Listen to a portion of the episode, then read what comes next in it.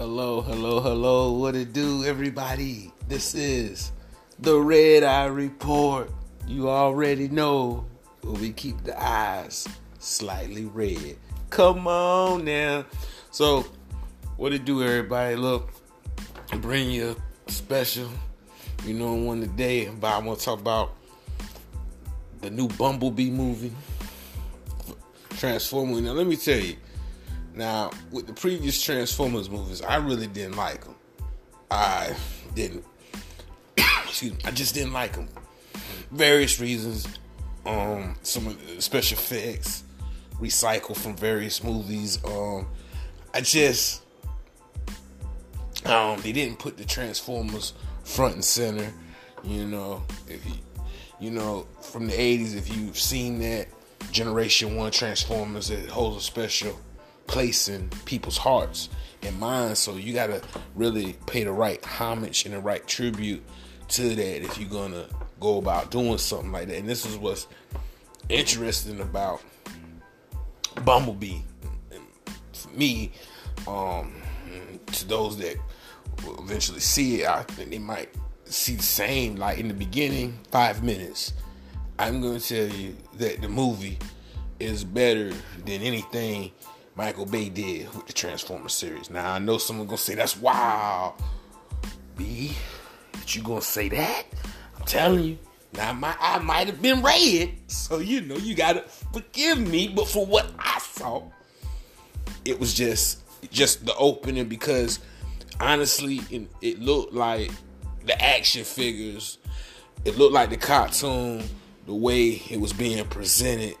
It really looked um, faithful to the source material, and that's a a, a, a big thing when you know what I'm saying they didn't alter it for the sake of altering it. I, I thought that uh, the opening was done real well. Um, now, I'm not gonna say it's a few slow parts in there because there's a couple of slow parts, but for the most part, the action is fluid. We got to give it to Travis Knight. He had a real eye. I, I want to say that I think that's his background in stop motion that um that you can really see that because um for the first time the the, the, the Transformers that were on the screen they felt tangible. I almost want to tell you shit. It looked like to me he might have had somebody halfway roboted up because they felt like you could touch them, grab them, and, and, and interesting thing in most of the uh, Michael Bay joints, you felt like the Transformers were inserted in the scene, and throughout this movie, it's only one particular part at the end, and it's funny because in that one, it's just a little part.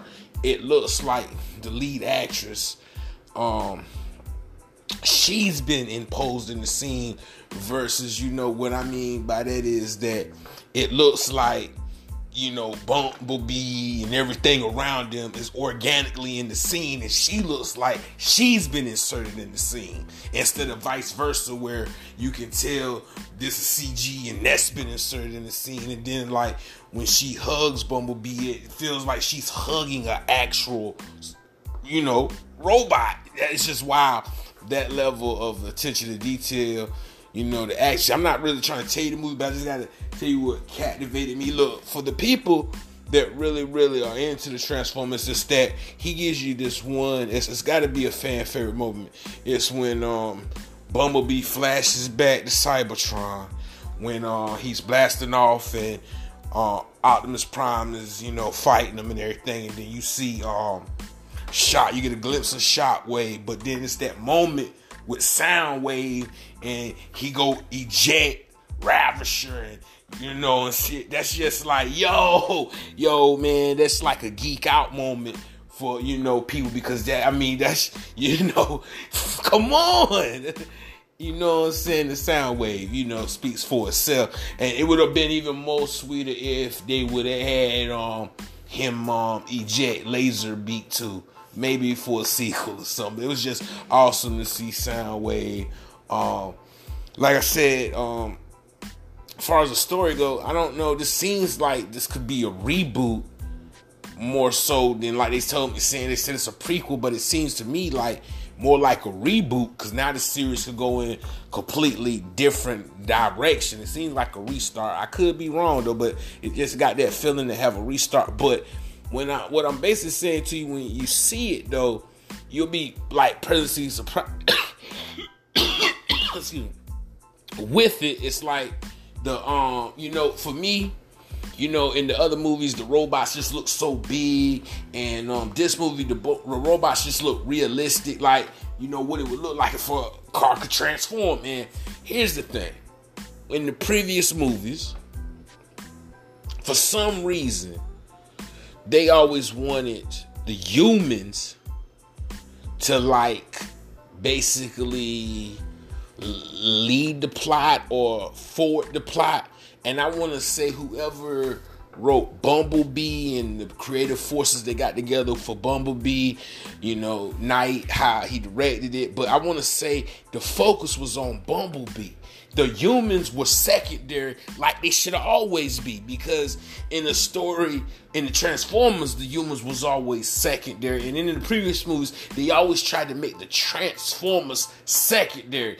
And that was a conflict I mean, and like I said, it's a couple slow parts, but for the most part, the movie focuses well and gives a lot of attention to um, Bumblebee. I like the fact they had the triple changers out there. That was awesome.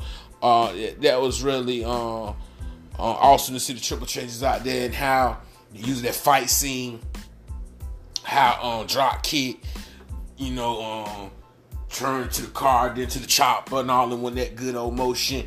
All the fight scenes, especially in the opening when he was um, fighting Blitzwing and uh, and when um, he grabbed him and Bumblebee put the rocket in him, and then when Bumblebee kicked off his knee, you really, I mean, for me, I don't know, for me, it really felt like Bumblebee kicked off of that man's knee. It didn't feel like there was some CG shit. It felt like it was two inanimate objects right there. Boom, physicality. It had that for me. It's the best Transformers movie I've seen, period, hands down. You know what I'm saying? I mean, really, hands down, best Transformers movie. Um, I mean, they need to keep that man around. Whoever the writer is, they need to keep him around. They need to come on, write another one. Uh, I, I really say again, I'm not trying to like over exaggerate how good this picture was far as that series goes like this one really out this one is really um um uh, really an achievement to me because the other ones i mean this was it told a simple story about you know b127 coming to earth trying to scout it for optimus prime. It was a simple story that expanded. I, I will say now i gotta point out two things. I thought it took your man, um, whatever his name is, Woods, John Cena's character, a little too long to grasp the fact that, I mean, early in the movie, he says that, you know, should we trust them, General, because their names are Decepticons. It's pretty much in their name, and yet, and still, when it was time, you know, you want the, you know, hold down Bumblebee and all that. I just think if you saw the girl saying that, you know, they friends and all that and her emotion and her attachment to it, it wouldn't have took me to be a rocket scientist. Well, maybe she got a point there. I mean, come on, let's I mean, just just me. Plus, not to mention the scientists have just told you, yo, they tricked us. They trying to phone home. E.T. You know, so you know it wouldn't have, you know, so I don't know why it took him that long to get to that point. Then the other point I want to make is with your man, your homie, the Jamaican, um, them um, Dominican dude that was like like her baby love interest in the movie, like he like he kind of like crushed on her and everything throughout the movie. And I want to tell you, I thought he was a good character, and I want to say that to me, you know, when she kissed him on the cheek and everything, you know, when she when he was like, I'm gonna stay and distract him or whatever. I thought the problem with that was for me, and I seen the previous movies and all the other previous movies, they tried to sell us on, you know, the girlfriend and the boyfriend and all that. But in this movie, I actually felt that she could have kissed him, and a peck on the lips and not a peck on the cheek for the simple fact to me it felt earnest and that that they kind of earned that feeling where the other movies kind of forced that instead of earning that and that was an interesting thing for me that they didn't have them actually kiss because to me they actually earned the kiss versus they didn't kiss and then that even at the end they didn't kiss. I, I mean, I could say I like the restraint. Some people could say, hmm, maybe if he had might have been, you know, but that's just reading a little too much in it. But it could have been.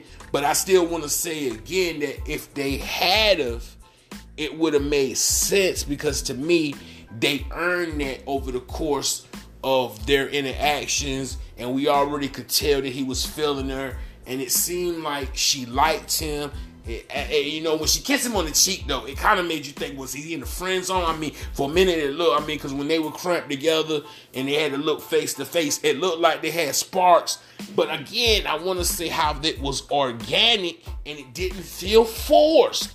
And that's unusual for a Hollywood movie because they love to force two people together. So I like their restraint, but at this particular moment, it's just when they picked the restraint, time they want to restrain themselves. I'm like this when they could have because they felt like they really earned it. But let me beyond that though, let me just say, very good movie.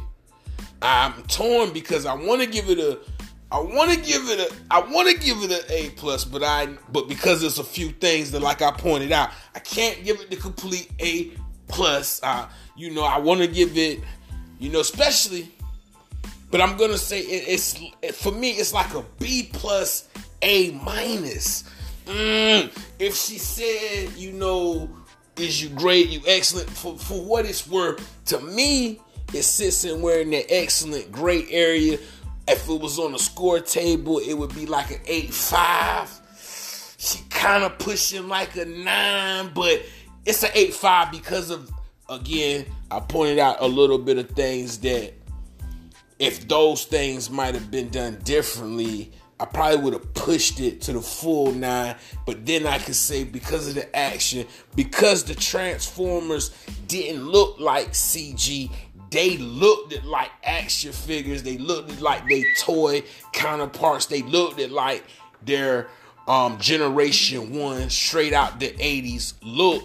They look tangible. They look like they were there that's an interesting thing. The CG was on point. Like I said, it has some funny uh, moments in it. I th- it's a good movie. I really think that it might form a cult classic around at some point because of you know for the dieharders. This is the one you've been waiting for. This is the one. Bumblebee. I was surprised but I ain't gonna lie. I thought it was gonna be another one. You know, I, I was so mesmerized about when I the opening minutes. I instantly, when I was there at the, you know, at the early screening of it, I instantly in there in the theater, I'm looking up who the hell directed this movie. Like, who's this guy?